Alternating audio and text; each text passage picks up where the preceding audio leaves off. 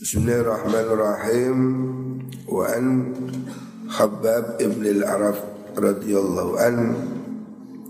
Qala dawu sabah Habab Hajarna hijrah sabah kita. Hajarna hijrah sabah kita Ma'a Rasulillah serta Rasulullah sallallahu alaihi wasallam naltamisu nyuprih kita wajhallahi ing ridhone Gusti Allah. Di sahabat dahulu itu hijrah semata-mata mencari ridhonya Gusti Allah. Fawaqa mongko tumiba apa ajruna ganjaran kita. Alallahi ing atase Gusti Allah sahabat susah payah hijrah dari Mekah ke Madinah meninggalkan hartanya meninggalkan keluarga karena semata-mata mencari ridho Allah. Faminna iku setengah saking gitu man utai wong madha kang liwat sapa man walam yakul lan turung mangan sapa man min ajrihi sangking ganjaran iman syai'an ing suci-wici. Maksudnya di antara kita menurut Khabbab bin Ard ada orang yang belum dapat apa-apa. Artinya dia tidak dapat ghanimah. Ghanimah itu pampasan perang. Di antara sahabat yang ikut hijrah ada yang tidak dapat apa-apa Minhum ikut setengah sangking man Mus'ab bin Umar Utawi sahabat Mus'ab bin Umar. Termasuk di antara orang yang Tidak dapat apa-apa. Artinya Dia ini miskin ya Hijrah Dalam keadaan yang sangat terbatas kehidupannya. Bahkan meninggal dalam keadaan yang sangat miskin. Itu di antaranya namanya sahabat Mus'ab. Mus'ab bin Umar. Mus'ab bin Umar ini di antara sahabat Nabi yang istimewa. Karena Mus'ab bin Umar ini orang yang apa betul-betul setia kepada Rasulullah Shallallahu Alaihi Wasallam. Jadi dia itu termasuk golongan yang hijrah periode pertama ya. Dia diutus hijrah lebih dahulu ke Madinah oleh Rasulullah Shallallahu Alaihi Wasallam bersama Abdullah ibni Ummi Maktum dan dia ini menjadi guru ya, orang yang mengajarkan Al-Quran mengajarkan Islam di Medina dia termasuk sahabat yang ikut perang Badar, ikut perang Uhud ya. dan terbunuh syahid pada waktu perang Uhud. Dia termasuk orang yang memegang bendera Rasulullah Shallallahu Alaihi Wasallam. Artinya ini memang pemuda yang gagah berani dan dia meninggal dalam waktu perang Uhud.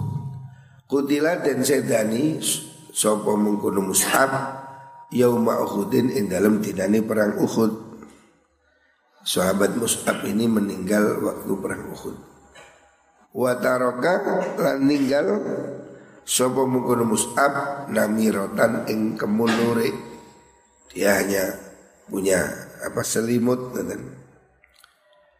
walam oh, fakunna mongko ana kita iki da gataina nalikane nutupi kita pihak kelawan namrah raksahu ing sirai mengkono uh, Mus'ab Badat monggo pertelo apa rijelahu sikil lurune Mus'ab Saking miskinnya dia ini Mus'ab dia itu tidak punya kain kafan. Waktu meninggal itu dia itu cuma punya selimut. Selimutnya tidak panjang. Kalau kepalanya ditutup kakinya kelihatan. Kalau kakinya ditutup, kepalanya kelihatan. Jadi tidak ada harta sama sekali. Untuk kain kafan aja nggak ada. Saking melaratnya. Padahal Mus'ab ini asalnya waktu di Mekah orang kaya. Mus'ab ini orang kaya. orang terpandang waktu masih di Mekah. Kemudian dia mencintai Nabi terus ikut hijrah. Waktu hijrah dia dicegat sama orang Mekah. Hartanya suruh ninggal, tidak boleh pergi bawa harta. Saking cintanya pada Nabi, Mus'ab ini berangkat ke Medina dan bawa harta. Padahal dia termasuk orang kaya di Mekah. Hartanya ditinggal, dia pergi ikut Nabi hijrah dan hidup yang sangat miskin. Sampai waktu meninggal untuk kafannya tidak ada. Selimutnya nggak cukup untuk nutupi tubuhnya. Fa amarna monggo perintah na ing kita subur Rasulullah sallallahu alaihi wasallam anu gati ayen nutupi kita raksau ing sirai Mus'ab wa naj'alulan dadi akan kita rijlaihi ing sikil lurune ala rijlaihi ing atas sikil lurune. Mus'ab syai'an ing suci-suci minal idkhiri saking alang-alang. Jadi waktu meninggal itu dikubur kakinya kelihatan ditutupi alang-alang. Wa minna dan iku setengah saking kita ainaat kang mateng man utai wong. Ainaat kang mateng lahu kedue man apa samratu buah buahe mengkono jihad napa hijrah.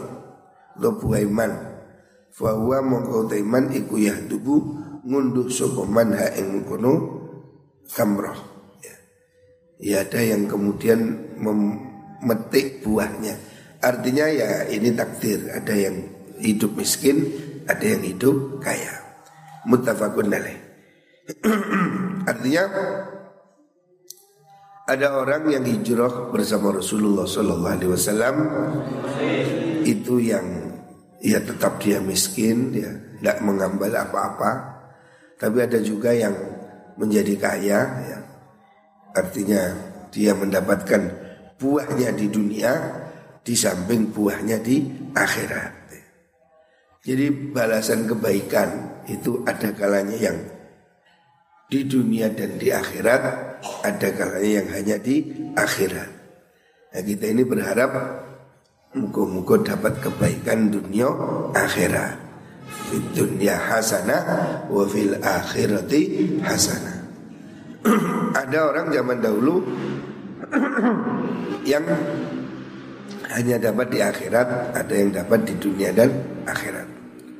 An-namirah te maknane namirah iku kesaun kemul mulawanun kang warno den warno min sufin saking suf ulu wa qaluhu tadawa nabi pada ainaat aina dijat tegese matang wa adrakat lan metu utawa ngunduh panen apa mengkono samrah Qalu yahdibuha bi fatil ya wa dhammid wa kasriha lugatan iki lugat luru ay yaqdifuha tegese ngunduh sapa wong ha ing samra wa yajtaniha lan dia ngunduh sapa man ha ing samra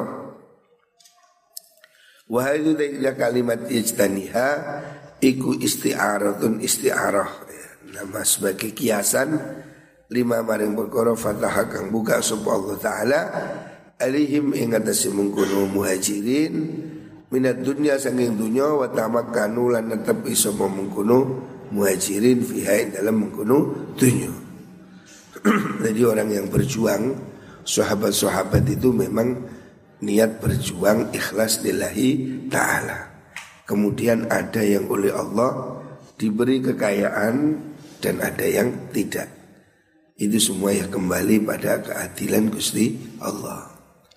Wa anzal bin Sa'ad as-Sa'idi radhiyallahu an Qala dawu sahabat Rasulullah sallallahu alaihi wasallam Anjing Nabi dawu laukanat lamun ono opat dunya. Dunyo Iku ta'dilu bisa bandingi apa dunya Indallahi dalam ngersani Allah janaha ba'udatin Ing sak suwiwine nyamuk. Dunia ini hina di depan Allah Tidak ada artinya. Seandainya ada arti sedikit aja. Masa kau mongko orang inumi Sopo Allah Kafiran ing kafir Minha sangking mengkudu dunyo Surbatama in ing sak ombenan Sak inumane banyu.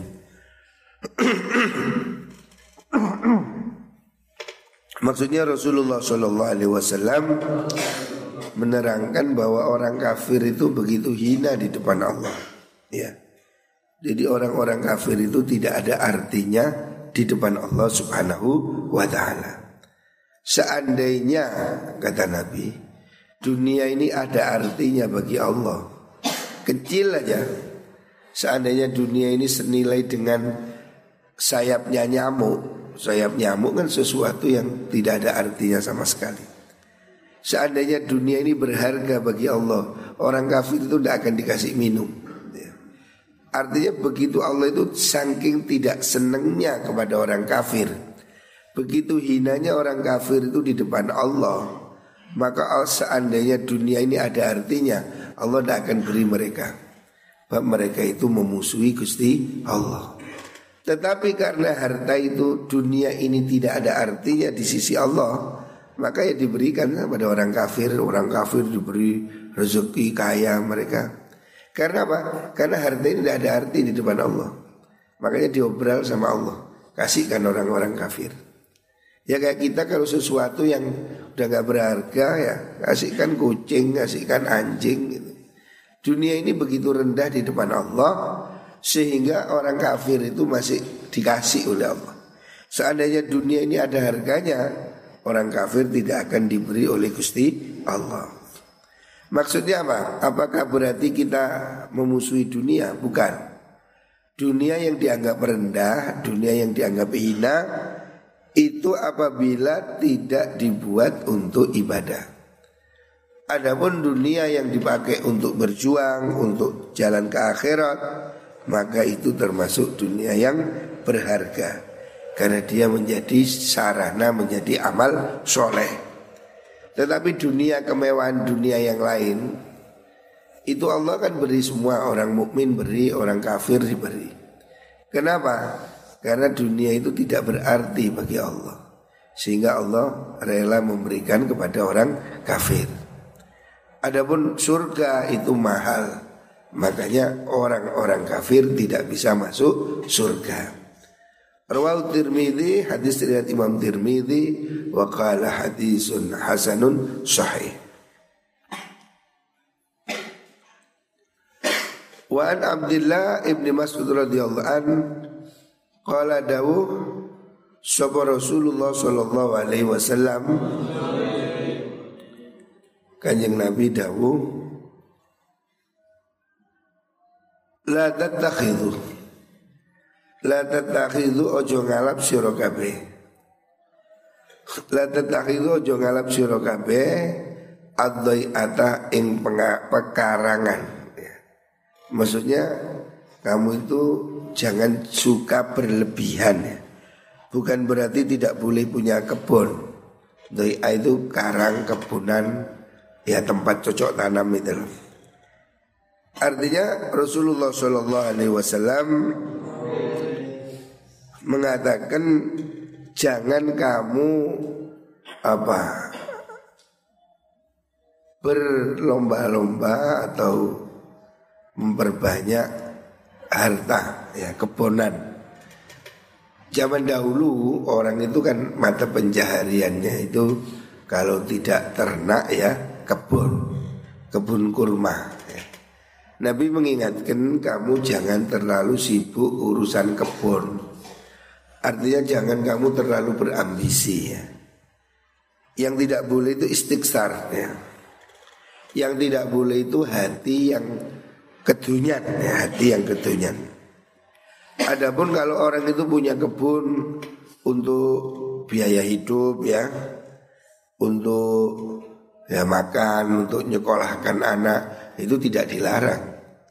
Yang dilarang itu berlomba-lomba atau istighfar ya ake-akean terhadap urusan dunia.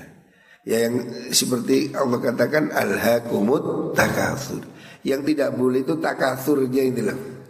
Berlomba-lomba saling berambisi tentang urusan dunia. Itu yang tidak boleh. Tapi kalau orang itu punya kebun untuk biaya hidup, untuk makan, untuk kecukupannya, itu tidak masalah. Jadi dunia itu tidak jelek. Yang jelek itu kerakusan. Kalau orang itu rakus terhadap dunia. Artinya dia hidupnya hanya untuk dunia. Hanya numpuk-numpuk harta. Tidak sodako, tidak zakat. Nah itu jelek. Artinya dia menjadi pelit. Duitnya terus dikembangkan, tidak dikeluarkan sama sekali. Nah itu jelek. La tatakhidu ojo ngalap sira kabeh ata ing pekarangan fatar gobu mongko demen sira kabeh fit dunya ing dalam dunya. Ya. Yang dilarang itu ini ya, kamu menjadi cinta dunia. Tapi kalau kamu menggunakannya itu untuk ibadah, untuk apa? Kecukupan menafkahi keluarga itu tidak masalah. Yang dilarang oleh Rasulullah Shallallahu Alaihi Wasallam ketika kamu menjadikan harta itu sebagai tujuan hidup, sehingga kamu berlomba-lomba memperbanyak harta, tidak zakat, tidak infak, ya, tidak peduli tetangga, lah itu yang jelek. Fatar gobu fit dunia, sehingga kamu jadi rakus, gila, kedunian. Itu yang tidak boleh. Tetapi kalau kamu bekerja secara halal, secara baik, agar kamu bisa sodakoh, bisa naik haji, bisa apalagi yang baik-baik, itu tidak masalah. Yang tidak boleh itu ketika kamu gila dunia dan lupa akhirat. Rawahu Tirmidzi qala haditsun hasanun. Wan Abdullah bin Amr bin As. Lan dan riwayatakan saking sahabat Abdullah ibn Amr bin As radhiyallahu anhu Kala dawu sapa? Niku wau Abdullah. Sahabat Abdullah. Abdullah bin Amr bin As mengatakan Marro liwatan sopo kit Marro liwatan Alaina ing atase kita Sopo Rasulullah Sallallahu alaihi wasallam. Terus Wanahnu Utawi kita iku nu aliju Nandangi kita Bangun kita uh, Khuson ing gubuk Gubuk Ya maksudnya membangun rumah kayu. Sahabat sedang bikin gubuk, bikin apa? rumah kayu. Lana kedua kita. Faqala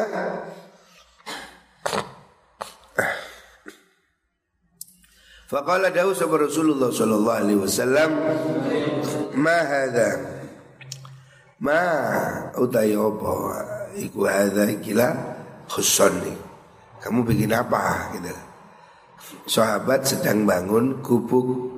Kemudian Nabi bertanya Kamu bikin apa? Bangun apa? Fakulna ngucap ingsun Qad wahya Teman-teman mar ambruk Apa mengkono khuson. Sahabat Abdullah bin Amr bin As mengatakan Ya saya benahi ini gubuk mau rubuh Fanahnu tai kita nuslihuhu Bagusi kita Bandani kita Hu ing mengkono khuson. Nabi lewat sahabat sedang benahi gubuk. Gubuk rumah kayu atau ya, kayak gerdu gitu. Terus Nabi lewat tanya kamu sedang apa? Ini Nabi kita benahi gubuk ini Mau rubuh Dareot kita bangun kita servis Faqala mongko dawuh Rasulullah sallallahu alaihi wasallam Ma'ara ora ningali ingsun al amro ing mongsone maksudnya niku kematian. Illa ajala angin luhi cepet min hadza sanging ikilah ya niku wau khusson niku wau. Artinya Nabi mengibaratkan begini lihat Rasulullah Shallallahu Alaihi Wasallam mengingatkan agar kita itu siap-siap mati gitu. Ini hadis ini mengatakan bahwa manusia ini hendaknya selalu merasa kematian itu sudah dekat ya. Jangan sibuk urusan dunia melupakan urusan akhirat. Ya. Jadi ketika itu ada sahabat bangun gubuk, gubuk mau rubuh dibangun, mau rubuh.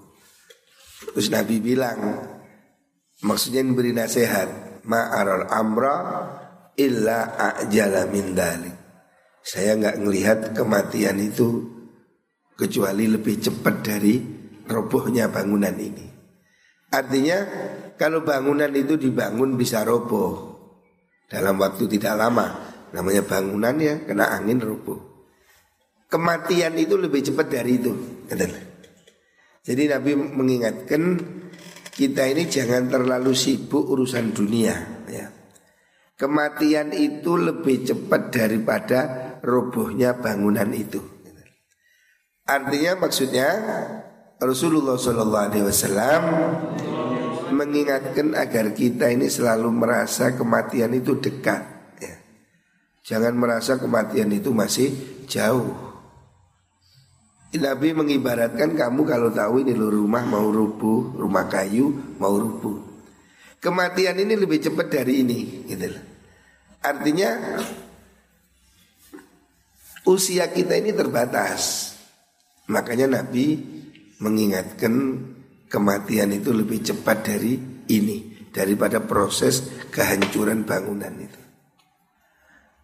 Jadi kita ini mesti naruh kematian itu di depan mata. Semua orang harus sadar kalau dia pasti akan mati. Dan mati itu syaratnya tidak harus tua. Anak muda mati banyak, banyak sekali. Ya. Teman-temanmu yang sudah mati pasti sudah, sudah banyak. Apa itu kecelakaan, apa itu sakit, apa itu macam-macam. Penyebabnya macam-macam. Tetapi manusia ini setiap saat pasti mati. Makanya Nabi dalam hadis ini menasehati supaya kamu jadikan kematian itu di depan mata sehingga kamu rajin ibadah. Kalau kamu merasa mati kurang 50 tahun, ya kamu nggak nggak nggak sergap. Kamu menjadi malas ibadah. Tapi kalau kamu merasa bahwa setiap saat kamu akan mati, maka jadikanlah setiap hari seperti itu ibadah yang terakhir. Kita sholat Takut jangan-jangan ini sholat yang terakhir. Makanya kita sholatnya bagus. Kalau kamu diberitahu nanti malam jam 10 mati Sehari ini kamu nggak bisa tertawa. Nangis, ibadah, apa seperti itu. Lah hendaknya kamu itu selalu merasa kematian itu dekat. Sehingga kamu bersiap-siap. Jadi Nabi mengatakan kamu jangan sibuk bangun ini gubuk ada gubuk mau rubuh Jangan sibuk soal gubuk tok, gubuk rubuh kok gak tangik no. Tapi usiamu juga akan rubuh gitu loh. Artinya kamu juga akan roboh seperti bangunan, kamu juga mati. Makanya janganlah terlalu sibuk urusan dunia. Akhirat hendaknya menjadi prioritas. Jangan kerja kemudian tidak ibadah. Tapi bukan berarti tidak bekerja, tetap Talabul halal faridatun ala kulli muslim. Mencari harta halal itu wajib bagi semua orang Islam. Artinya kamu bekerja, berusaha itu tetap ya, Itu kewajiban. Supaya hidup tidak menjadi beban orang lain. Tetapi jangan kamu gila kerja ya. Pagi petang berangkat pulang malam sehingga kamu tidak ibadah, tidak melakukan kebaikan. Itu yang tidak boleh. Rawahu Abu Dawud Rawang riwayatakan ing hadis Sopo Abu Dawud Imam Abu Dawud Bi isnadil Bukhari Kelawan isnati Derajat sanatnya Imam Bukhari Artinya sahih uh, Waqala Landau Sopo Imam Tirmidhi Hadisun Hasanun Sahih Eh hadal hadis Hadisun Hasanun Sahih Wa an Ka'ab bin Iyad radhiyallahu anhu lan den riwayataken saking sahabat Ka'ab bin Iyad radhiyallahu an. Qala dawu sapa Ka'ab bin Iyad. Sami itu ngurungu ingsun aku mendengar Rasulullah sallallahu alaihi wasallam ing Rasulullah sallallahu alaihi wasallam saya dengar Nabi pernah berkata Inna likulli ummatin setune kedua saben-saben umat fitnatan ono cobaan. Jadi fitnah itu cobaan. Baik itu kebaikan atau kejelekan itu cobaan. Fitnah wa nabluwakum bil khairi wasyarri fitnah. Fitnah itu ya sesuatu yang apa? Yang menjadi ujian. Ada orang diuji kaya, ada orang diuji miskin. Baik dan buruk itu fitnah, cobaan. Nabi mengatakan semua umat ini pasti ada cobaannya. Wa fitnatu ummati utai cobaan umat ingsun iku al malu bondo. Cobaan umat Islam kita ini harta ya. Artinya Allah ini menjadikan dunia ini sebagai perhiasan ya Dan semua orang secara naluri pasti senang dunia Semua orang pasti senang uang Tidak ada orang tidak senang rupiah, tidak ada. Di mana pun, kapan pun orang pasti senang rupiah Harta, semua orang senang harta ya Dunia ini pasti menyenangkan semua orang dalam hadis lain Rasulullah Shallallahu Alaihi Wasallam Inna hadal mal halwadun khadira. Harta itu hijau ya, menyenangkan dipandang khulwah khulwah manis khadira hijau. Artinya harta itu dipandang juga enak, dirasakan juga enak ya. Jadi tapi jangan senang-senang. Dunia ini memang kelihatannya selalu indah, hijau dan manis, manis sesuatu yang manis kan enak ya. Tapi Allah wa inna Allah mustakhlifakum fiha. Allah menjadikan kamu penguasa khalifah di bumi ini fanadhirun kaifa ta'malun. Allah melihat apa yang kamu lakukan. Artinya dunia ini cobaan. Wa fitnatu ummati al-mal harta itu cobaan bagi umat. Orang ini dicoba miskin itu kadang masih kuat. Tapi dicoba oleh Allah diuji dengan harta banyak yang lupa lalai. Ya. Innal insana Ketika kaya orang itu banyak yang lupa. Makanya kanjeng Nabi mengingatkan dunia ini cobaan. Jadi ada orang dicoba menjadi miskin atau diuji menjadi miskin ya. Kan wanda buluaku menasyari wal khairi fitnah. Cobaan itu bisa jadi berupa kebaikan ya, kekayaan ya ataupun kemiskinan, syarri wal khairi. Artinya orang itu ada cobaannya itu berupa kekayaan. Diuji oleh Allah jadi kaya. Kuat nggak? Ibadah nggak? Syukur nggak? Atau diuji menjadi miskin, sabar apa tidak? Jadi baik dan buruk ini ujian dari Gusti Allah. Makanya dalam situasi apa pun, kaya atau miskin, tetaplah kita berpegang teguh pada ajaran Gusti Allah. Jangan berpindah. Ya. Jangan khusyuk kalau miskin. Begitu punya sepeda motor, keliling ke pasar-pasar, gak pulang-pulang. Jangan kita jadi kaya kemudian menjadi lalai. Muka-muka kita ini semua diberi kekayaan oleh Allah Tapi tidak lalai dari ibadah pada Gusti Allah ya. Jadi muka-muka saat ini kita coba miskin ya abot Makanya tak dengar no santri-santri muka-muka suki Suki tapi ojo lali karo Gusti Allah. Itu yang penting ya. Nggak apa-apa minta kaya nggak apa-apa.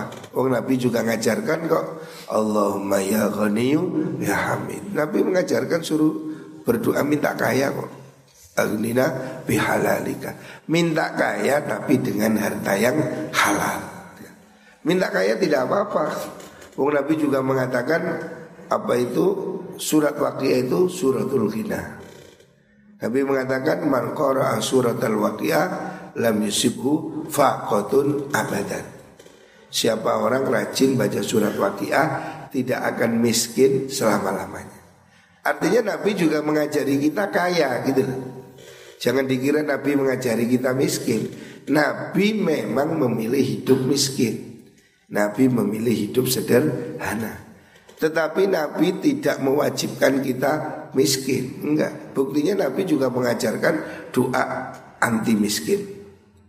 Nabi menyuruh kita setiap malam bacalah surat Al-Waqiah. Siapa orang baca surat Waqiah setiap hari tidak akan dia miskin selama-lamanya. Artinya ini kan Nabi mengajarkan kita supaya hidup berkecukupan. Walaupun kaya itu tidak selalu berupa materi, bisa jadi kaya itu rasa kona'ah. Tapi ini penting ya. Kaya ini penting saya kira. Menurut Abu Hasan As-Sadili Miskin itu sekarang sudah A'la kulli bala Cobaan terbesar bagi orang itu miskin Kalau zaman dulu Orang dicoba kaya Itu berat Hari ini dicoba miskin Diuji jadi miskin Ini juga berat sekarang Banyak orang jadi miskin tidak sabar Akhirnya masuk dalam kriminal Kejahatan Ya Mengani tak no muka-muka santri ki sugih kabeh. Ya apa cek sugih? Ya sing rajin surat Waqiah. Kalau perlu riyadhah surat Waqiah. Ayah saya mengijazahkan puasa tujuh hari baca surat Waqiah setiap pada sholat 25 kali. Terakhirnya malam Jumat dibaca ditambah 125 kali. Jadi seminggu baca surat Waqiah seribu kali. Cicil. Ada doanya. Doa yang diijazahkan ayah saya. Itu doa suratul waqiah. Dan ini terbukti ya. Surat waqiah ini terbukti sampai sahabat Ibnu Mas'ud ketika mau meninggal ditadangi oleh Sayyidina Utsman Ibnu Mas'ud ini saya beri uang Ibnu Mas'ud tidak mau enggak saya sudah cukup beri yang lain Sayyidina Mas'ud mengatakan ya udah berikan anak-anakmu lah. Ibnu Mas'ud mengatakan gak usah. Anak saya sudah saya beri alatnya kaya. Apa itu? Surat Waqiah. Jadi Ibnu Mas'ud ini meyakini itu. Ayah saya dulu meyakini itu. Sebelum ayah saya meninggal, saya didawi begitu. Ayah saya bilang, kon gak kira melarat. Jadi ayah saya itu sudah yakin saya tidak akan miskin. Saya tidak akan hidup sengsara.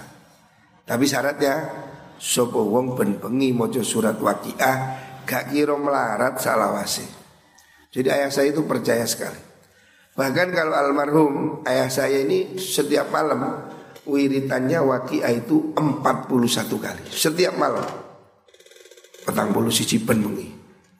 Kalau saya nggak kuat Saya paling ya 14 Nggak apa-apa. 14 boleh 7 boleh 21 boleh. Pokoknya setiap hari jangan lepas baca surat waqiah. Ini alatnya kaya. Ayah saya itu percaya dan membuktikan ayah saya itu datang ke sini dulu tidak punya apa-apa.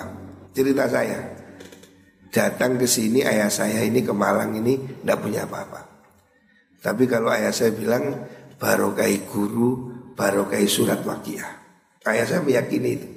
KPG barokai guru, barokai surat wakiah. Jadi ayah saya itu sangat meyakini itu.